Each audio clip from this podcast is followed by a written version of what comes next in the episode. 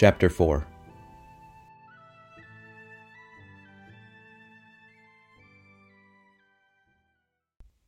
Robin bowed to her very carefully and stood upright again. She had seen in an instant how changed he was, in that swift instant in which her eyes had singled him out from the little crowd of men that had come into the room with Anthony at their head. It was a change which she could scarcely have put into words, unless she had said that it was the conception of the Levite within his soul. He was dressed soberly and richly, with a sword at his side, in great riding boots splashed to the knees with mud, with his cloak thrown back, and he carried his great brimmed hat in his hand. All this was as it might have been in Derby, though, perhaps, his dress was a shade more dignified than that in which she had ever seen him. But the change was in his face and bearing. He bore himself like a man, and a restrained man, and there was besides that subtle air which her woman's eyes could see, but which even her woman's wit could not properly describe. She made room for him to sit beside her, and then Father Campion's voice spoke. These are the gentlemen, then, he said, and two more are not yet come. Gentlemen, he bowed, and which is Captain Fortescue? A big man, distinguished from the rest by a slight military air and by a certain vividness of costume and a bristling feather in his hat, bowed back to him. We have met once before, Mr. Mr. Edmonds, he said, at Valladolid. Father Campion smiled. Yes, sir, for five or ten minutes, and I was in the same room with your honor once at the Duke of Guise's. And now, sir, who are the rest of your company? The others were named one by one, and Marjorie eyed each of them carefully. It was her business to know them again if they ever should meet in the north. And for a few minutes the company moved here and there, bowing and saluting, and taking their seats. There were still a couple of men who were not yet come, but these two arrived a few minutes later, and it was not until she had said a word or two to them all, and Father Campion had named her and her good works to them, that she found herself back again with Robin, in a seat a little apart. You look very well, she said, with an admirable composure. His eyes twinkled. I am as weary as a man can be, he said. We have ridden since before dawn. And you, and your good works?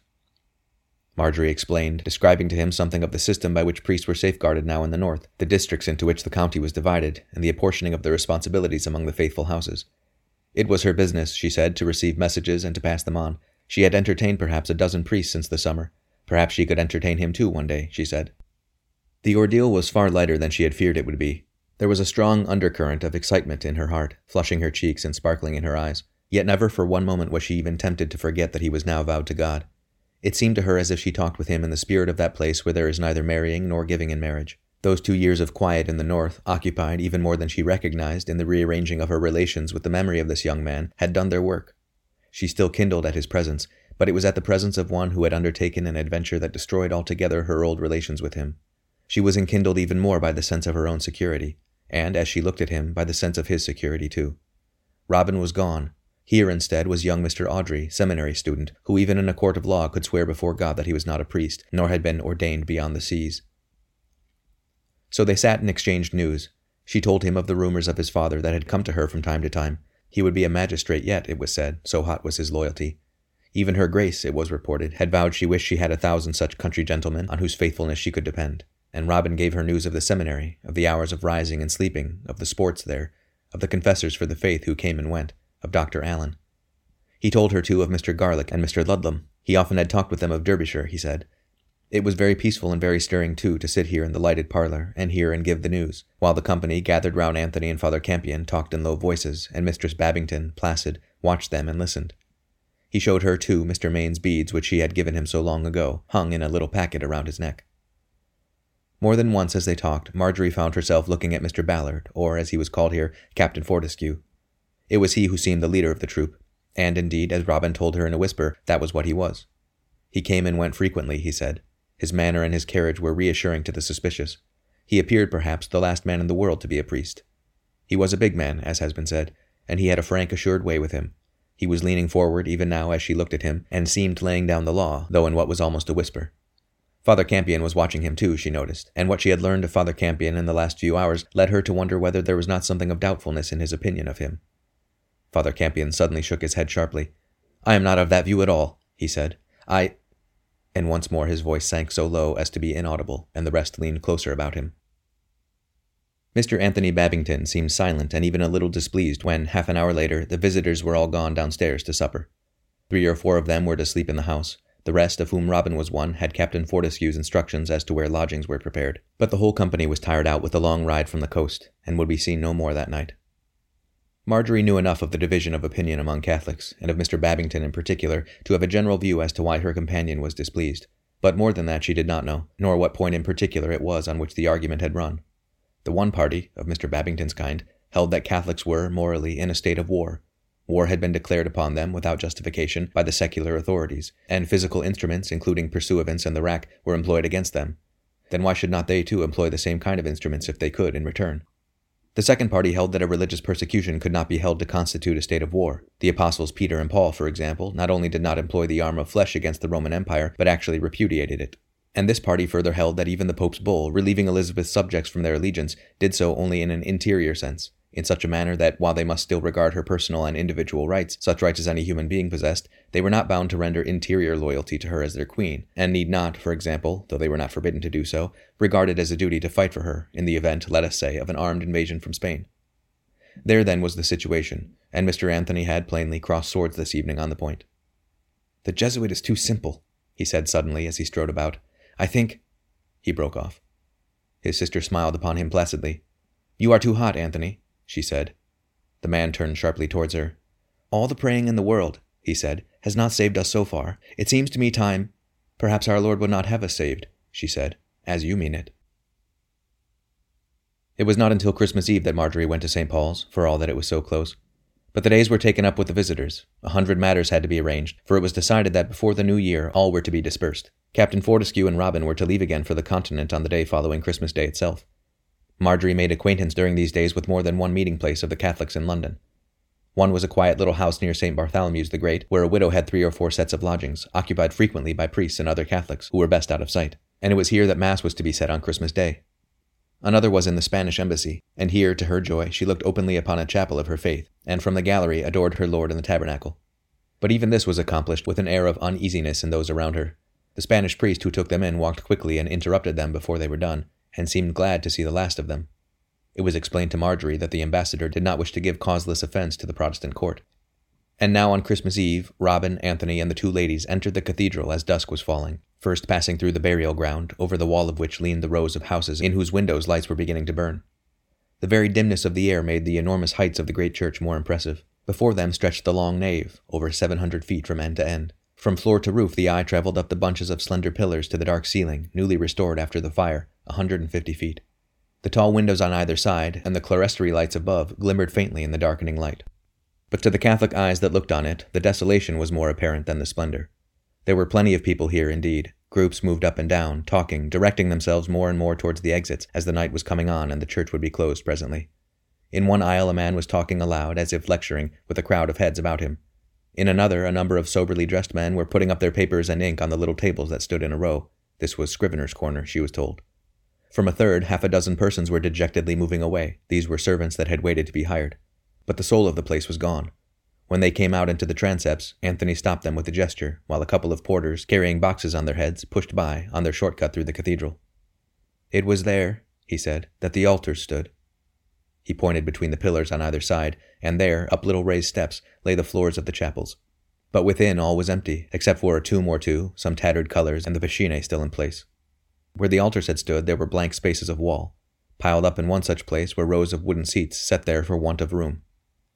Opposite the entrance to the choir, where once overhead had hung the great rood, the four stood and looked in through a gap which the masons were mending in the high wall that had bricked off the chancel from the nave. The splendid pavement still shone beneath, refracting back from its surface the glimmer of light from the stained windows above. But the head of the body was gone. Somewhere beneath the deep shadowed altar screen, they could make out an erection that might have been an altar, only they knew it was not. It was no longer the stone of sacrifice, whence the smoke of the mystical Calvary ascended day by day. It was the table, and no more, where bread and wine were eaten and drunk in memory of an event whose deathless energy had ceased, in this place at least, to operate. Yet it was here, thought Marjorie, that only forty years ago, scarcely more than twenty years before she was born, on this very night, the great church had hummed and vibrated with life. Round all the walls had sat priests, each in his place, and beside each kneeled a penitent, making ready for the joy of Bethlehem once again, wise and simple, shepherds and magi yet all simple before the baffling and entrancing mystery. There had been footsteps and voices there, too, yet of men who were busy upon their father's affairs in their father's house, and not upon their own. They were going from altar to altar, speaking with their friends at court, and here, opposite where she stood and peeped in the empty cold darkness, there had burned lights before the throne of him who had made heaven and earth, and did his Father's will on earth as it was done in heaven. Forty years ago, the life of this church was rising on this very night with a hum as of an approaching multitude, from hour to hour, brightening and quickening as it came, up to the glory of the midnight mass, the crowded church alight from end to end, the smell of bog and bay in the air, soon to be met and crowned by the savor of incense smoke. And the world of spirit, too, quickened about them, and the angels, she thought, came down from heaven, as men up from the city round about, to greet him who was king of both angels and men. And now in this New England, the church, empty of the divine presence, was emptying too of its human visitors. She could hear great doors somewhere crash together, and the reverberation roll beneath the stone vaulting. It would empty soon, desolate and dark, and so it would be all night. Why did not the very stones cry out? Mistress Alice touched her on the arm. We must be going, she said. They are closing the church. She had a long talk with Robin on Christmas night. The day had passed, making strange impressions on her, which she could not understand. Partly it was the contrast between the homely associations of the feast, begun, as it was for her, with the Mass before dawn. The room at the top of the widow's house was crowded all the while she was there, between these associations and the unfamiliarity of the place. She had felt curiously apart from all that she saw that day in the streets the patrolling groups, the singers, the monstrous headed mummers, of whom companies went about all day, two or three glimpses of important city festivities, the garlands that decorated many of the houses.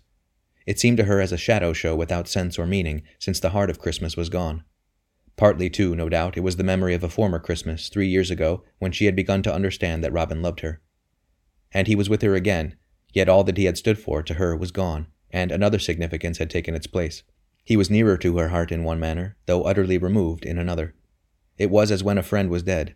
His familiar presence is gone, but now that one physical barrier is vanished, his presence is there, closer than ever, though in another fashion. Robin had come in to sup. Captain Fortescue would fetch him about nine o'clock, and the two were to ride for the coast before dawn. The four sat quiet after supper, speaking in subdued voices of hopes for the future, when England should be besieged indeed by the spiritual forces that were gathering overseas. But they slipped gradually into talk of the past and of Derbyshire and of rides they remembered. Then, after a while, Anthony was called away. Mistress Alice moved back to the table to see her needlework the better, and Robin and Marjorie sat together by the fire. He told her again of the journey from Rheims, of the inns where they lodged, of the extraordinary care that was taken, even in that Catholic land, that no rumor of the nature of the party should slip out, lest some gossip precede them, or even follow them to the coast of England. They carried themselves even there, he said, as ordinary gentlemen traveling together. Two of them were supposed to be lawyers. He himself passed as Mr. Ballard's servant. They heard Mass when they could in the larger towns, but even then not altogether. The landing in England had been easier, he said, than he had thought, though he had learned afterwards that a helpful young man who had offered to show him to an inn in Folkestone, and in whose presence Mr. Ballard had taken care to give him a good rating for dropping a bag with loud oaths, was a well known informer. However, no harm was done. Mr. Ballard's admirable bearing, and his oaths in particular, had seemed to satisfy the young man, and he had troubled them no more. Marjorie did not say much. She listened with a fierce attention, so much interested that she was scarcely aware of her own interest. She looked up, half betrayed into annoyance, when a placid laugh from Mistress Alice at the table showed that another was listening too. She too then had to give her news, and to receive messages for the Derbyshire folk whom Robin wished to greet, and it was not until Mistress Alice slipped out of the room that she uttered a word of what she had been hoping all day she might have an opportunity to say. Mr. Audrey, she said, for she was careful to use this form of address, I wish you to pray for me. I do not know what to do. He was silent. At present, she said, gathering courage, my duty is clear. I must be at home, for my mother's sake, if for nothing else. And, as I told you, I think I shall be able to do something for priests. But if my mother died. Yes, he said, as she stopped again. She glanced up at his serious, deep eyed face, half in shadow and half in light, so familiar and yet so utterly apart from the boy she had known. Well, she said, I think of you as a priest already, and I can speak to you freely. Well, I am not sure whether I too shall not go overseas to serve God better. You mean? Yes, a dozen or more are gone from Derbyshire, whose names I know. Some are gone to Bruges, two or three to Rome, two or three more to Spain. We women cannot do what priests can, but at least we can serve God in religion. She looked at him again, expecting an answer. She saw him move his head as if to answer, then he smiled suddenly. Well, however you look at me, I am not a priest. You had best speak to one, Father Campion or another. But, and I will pray for you, he said with an air of finality.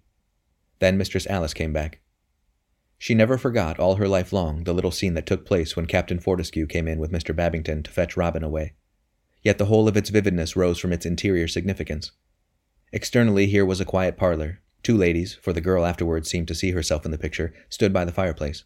Mistress Alice still held her needlework gathered up in one hand, and her spools of thread and a pincushion lay on the polished table. And the two gentlemen, for Captain Fortescue would not sit down, and Robin had risen at his entrance, the two gentlemen stood by it, They were not in their boots, for they were not to ride till morning. They appeared two ordinary gentlemen, each hat in hand, and Robin had his cloak across his arm. Anthony Babington stood in the shadow by the door, and beyond him the girl could see the face of Dick, who had come up to say good-bye again to his old master. That was all. Four men and two ladies. None raised his voice, none made a gesture. The home party spoke of the journey and of their hopes that all would go well. The travelers, or rather the leader, for Robin spoke not one word, good or bad, said that he was sure it would be so. There was not one tenth of the difficulty in getting out of England as of getting into it. Then, again, he said that it was late, that he had still one or two matters to arrange, that they must be out of London as soon as the gates opened, and the scene ended. Robin bowed to the two ladies, precisely and courteously, making no difference between them, and wheeled and went out, and she saw Dick's face, too, vanish from the door, and heard the voices of the two on the stairs. Marjorie returned the salute of Mr. Ballard, longing to entreat him to take good care of the boy, yet knowing that she must not and could not. Then he too was gone, with Anthony to see him downstairs. And Marjorie, without a word, went straight through to her room, fearing to trust her own voice, for she felt that her heart was gone with them. Yet not for one moment did even her sensitive soul distrust any more the nature of the love that she bore to the lad. But Mistress Alice sat down again to her sewing.